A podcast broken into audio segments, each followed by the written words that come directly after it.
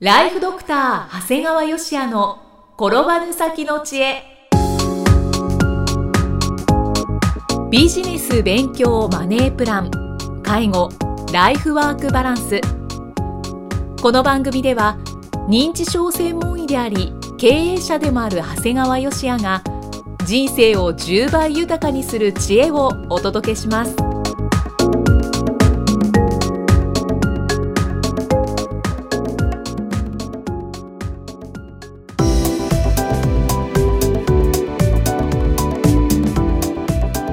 こんにちは、生きみえです。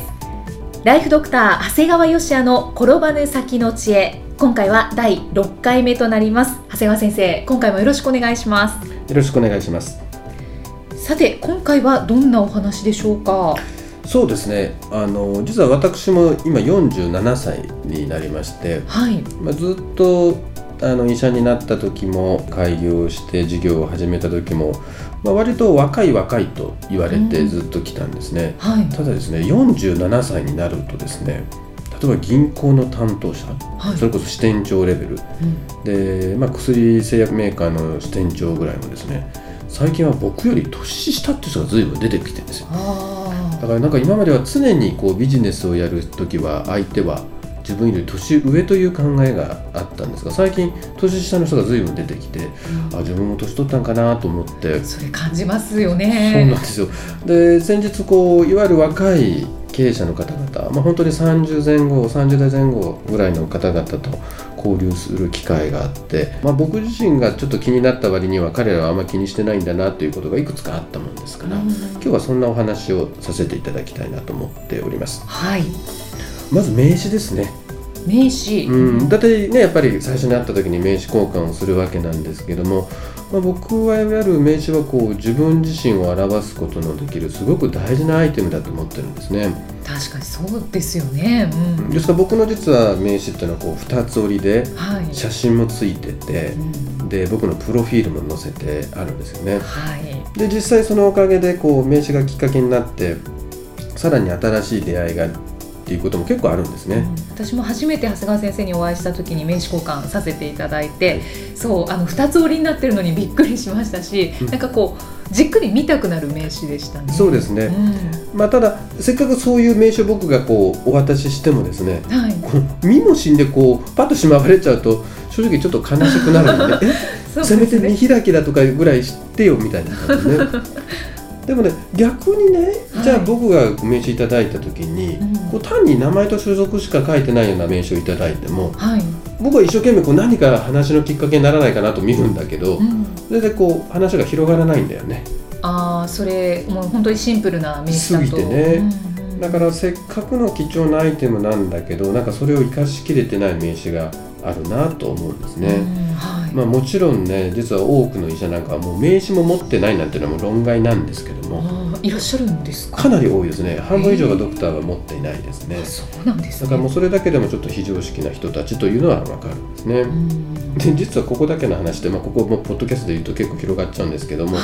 僕は実は名刺は2種類持ってます。2種類。もう先ほど紹介した写真プロフィール付きの2つ折りと、もう簡単な1枚の名刺ですね。じゃあ本当にシンプルな名刺を、シンプルというと格好がいいんですけど、要するに値段の安いやつですね。でもはっきり言うと相手によって使い分けてます。もう時々名刺交換で一つの会社の人でもう上司から下までもずる出てくることが多いんですね、そうするともうその人たちなんかもうどの人もそう決定権ないわけですよ。でもそんな一つのイベントに人数関わるということはすごい無駄ですし、企業としても大したことないなという、そんな時はもう会員の名刺あと今回の若い子との交流でもまだ起業もしてないとかね、あとそれだけじゃなくて瞬間的にこの人は安名していいかなと思った場合は会員版ですね。瞬間的に感じた場合は、だから私からですね、会員版の名刺を受け取った方はですね、何かが足りなかったというふうに反省してみるといいんではないかなと思いますね。一応私2つ折りをいただいたんですけれども。そうなんですね。チョキさんは2つ折りを差し上げましたのででも今会話をもらったような長谷川先生からっていう方はちょっと冷や汗が出てるかもしれないですね。そうですね、そういう方はきっとおられると思いますあとね、名刺の次の話になるんですけど、メモ。メモ、はい、大体できる経営者の人って間違いなくメモマですね。もうどんな話しててもちょっといい話になるとまたっとメモされる、うん、もう例えば本当お酒、もう本当ちょっと砕けたね、懇親会みたいな時でお酒が入った席でもやっぱりこうメモ取ってる人が多いんですね、うん、はい、だから実際こうやってそういう時のメモ取っておられるとなんかすごく僕もこうなんか会話してて楽しいし、うん、ただ単にねなんかうなずいてるだけの人見てるとね、あんたすごいね、聞いただけで覚えられるほど頭いいんだってちょっと突っ込みたくなるんだよね。なるほどね、うん、で最近なんかはねこう個別でねなんか相談に乗ってくださいなんていう人も結構あるんですよ、はいはい、でいわゆるこう僕に相談があって来られて相談に来てる、うん、その時でもメモ取らないんですね。もうそうするとさすがに頭きますね。それ言っちゃうんですか？言う時もありますね。 あんたメモも取らんで人の話聞いてどうするのって。だいたいそういう人はメモを取らない方っていうのは情報はただだと考えてるんだよね。ああ、確かにそうですね、うん、だから逆にまた後で聞き逃してまたあってもまた聞きゃいいやぐらいだもんね、うん、そういう人ってのはまた同じような質問をするんですよね、うん、だからもう最近はですねもう簡単な相談業務でもね最初にお金もらうことにしてます。ああ、そうなんですね。一回お話をお伺いしますけど1時間こんだけいただきます。そうするとねやっぱりもう相談に来てメモを取らないような方って要するに情報をただだと考えてるから、はい、いやそんなお金がかかるならもう結構ですって断られる、うん、だそうするともうそういう人と会わなくて済みますから、うん、でも逆にやる気がある人はお金払ってでもやっぱり相談に来られますね。あ、そっかそっか。で逆にねお金払ってるとね必死やもん向こうも。ああ、もうね漏れなく聞こうと。この払った分以上は情報を得てくれたからもう必死になってメモ取っていかれるから、だからやっぱりこうメモをしっかり取って情報はただでないという発想を持っていただくといいですね。なんかこれまでの行動を振り返ってしまいますね。まああとそういう若い経営者見てて、まあ、服何着てるかっていうのでね、まあ、そうですね、まあ、特に若い人はまだそこまで余裕がないのも分かるんだけどなんとなく自分が良いと思ったものをなんとなく着てる人がやっぱり多いですね。ただやっぱりもう成功してる経営者の人って見ると、まあ、かなりの人がやっぱりこう、まあ、スタイリストとは言わないんだけどそういうアドバイザーをつけてますね、はい、やっぱりこう自分自身がどう見てもらいたいかとかどうやって見せようかっていういわゆる戦略を持って服を着てるものからするとそうでない人ってやっぱり一目で分かるんだよね。だからぜひ若い経営者の人たちにはこう自分自身が、まあ、こう大したことない服なんてどうでもいいやと思ってるからみんなもそう思ってるかって考えるのはすごい危険なんですよね、うん、それも一つの戦略と思ってる人から見るとそれはすごく危険である、はい、で特に男性でね奥さんの選んだものを着てる方ってのはいるわけですね。やっぱり、まあ、奥さんがそういうのを特にプロとしてやっておられるなら別なんだけどもやっぱり奥さんっていうのはですねご主人がこう社会に出てビジネスにおいてどんな位置づけで将来どうなろうとしてるかなんてことはまず理解できないんだよね。だからやっぱそれはそれで先ほどの情報はただじゃないっていうのと一緒でそれをやはりスタイリストさんから情報をもらうっていうのはすごく大事なことだと思いますね。確かに、まあ、でも服装って本当にその人の大部分を占めますもんね。そうなんですよ。確かに。あとは本やね読書の話をして、はい、まあ若い人と、まあ、ほとんど本読んでない人とはもう話したくなくなるね。だから少なくとも最近の話題の本なんかは読んでなくてもね、まあ題名と内容ぐらい知っててもいいのかなと、まあ、特に最近はこう割と有名な方々が書評をねメルマガ等で紹介してるもんで、はい、まあ、これを定期的に目を通しておくと結構時代の流れにはついていきますね。そうですね。だからまあ仮にねこう本読んでなくてもやっぱり誰かがこれいいよって言った時はねこの本の題名をメモするなりね、今だったら変な話瞬時にAmazonで注文することできるわけですよ。確かにその場で、時々言うのがまあ本屋に行ったんですけど売ってなくてなんてのはもう最低の言い訳ですよね。いつの時代の人間やって言いたくなりますね。だから本当ある人が言ってたんだけどこれは営業だとか、まあ、人と接する人間でね最低限月に2冊、あと1本の映画ぐらい見てないと社会人として失格だよね、だっていろんな人といろんな会話するときにやっぱりある程度本だとか映画の話っていうのは僕はすごく大事だと思うから、まあ、本だけじゃなくてですねやっぱり月に1本ぐらい映画見るような余裕がね、あってもいいんじゃないかなとは思いますね。確かに話の幅も広がるし、自分の余裕の面でも、まあ、余裕を持てることになりますもんね。あとはお酒とタバコですね。まあこれ例えば今回もそういう若い人と交流したのは懇親会だったんですけども、はい、まあ懇親会でね、飲み過ぎとる人は好感持てんね。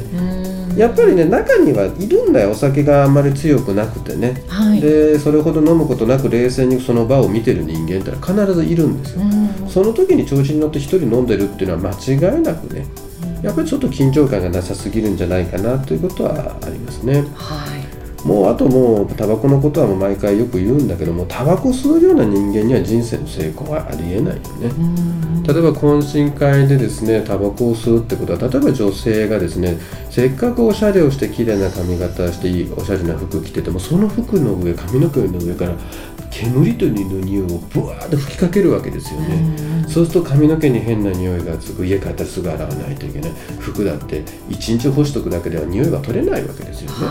でそういったことをもし知ってたら、タバコなんか僕は吸えないと思うんだよね。で時々そう言ってタバコ吸っとる人間がお客様のためにとか社会のためにとか言ってると笑っちゃうよね。お前それより目の前の人のことを考えろよっていう感じでね、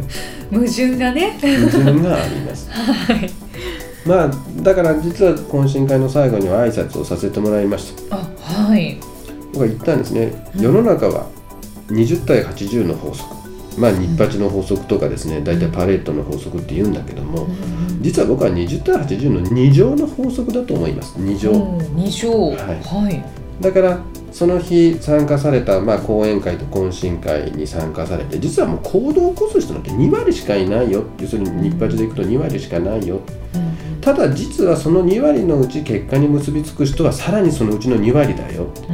だから参加者の 4% しか成功できないんだよっていう話ね。ね、少ないですね。そうだからまあ前回はまあ1000人で1人なんていう話があったんだけど、まあ、1000人に1人はもっと低いんだけど、まあ、なかなか難しいんだよね。だ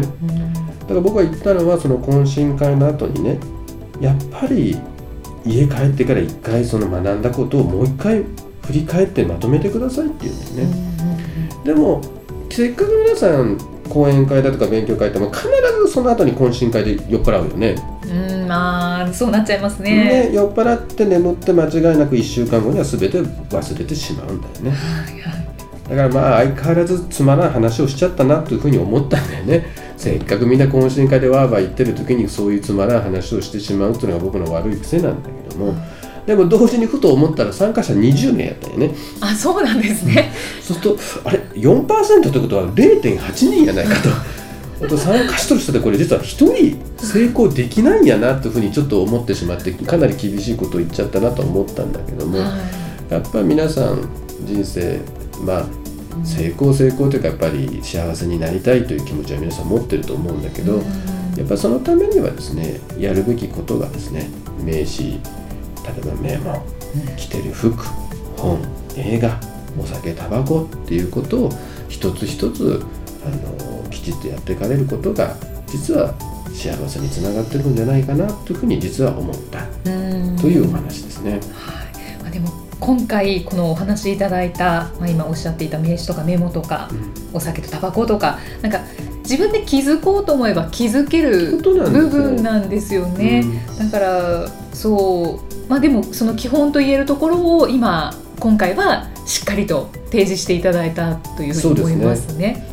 ぜひ若い方にはちょっと気をつけていただけると、なんかそんなちっちゃな変化が最後はすごく大きな違いになるんじゃないかなというふうに感じました。そうですよね。行動に移していただければと思いますね。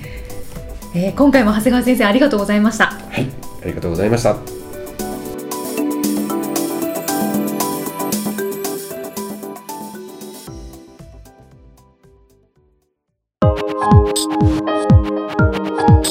今日の放送はいかがでしたか？番組ではご感想や長谷川芳也へのご質問をお待ちしています。番組と連動したウェブサイトにあるホームからお申し込みください。